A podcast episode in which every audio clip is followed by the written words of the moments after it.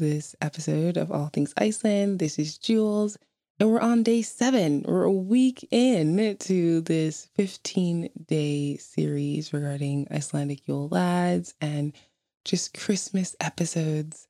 I am enjoying this, and I hope you are as well. And as I stated previously, any episodes part of this series that you haven't been able to listen to, they're in the show notes. The links are, so feel free to check that out and listen to all the other ones as you wish to do. And I'm just going to jump right into reading the Icelandic poem for the Yule Lad coming this evening, the English version, and then sharing with you a Christmas tradition.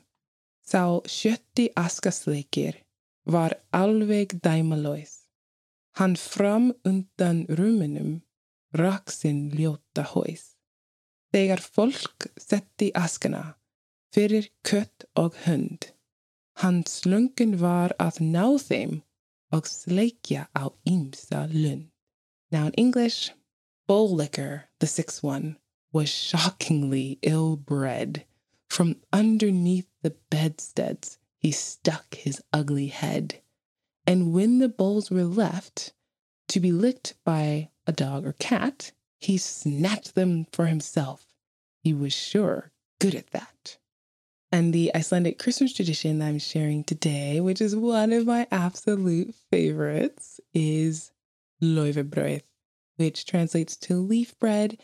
It is an Icelandic in terms of the way that it looks. There might be other types of breads like this in some other Nordic places, but in Iceland, it's very, very thin bread that is then there are shapes that might be like leaves or snowflakes that are cut into it. So it has really like intricate shapes on it. And then that is deep fried in fat or oil. And it's delicious. I mean, it's not good for you, but I mean, it's the holidays and we're all indulging. It's amazing. It's all about moderation, right? That's why I tell myself as I eat like many of them in one sitting. but it is so delicious. The making of them can be fun. Sure, I'm more of the enjoying the end result type of person, but to each their own.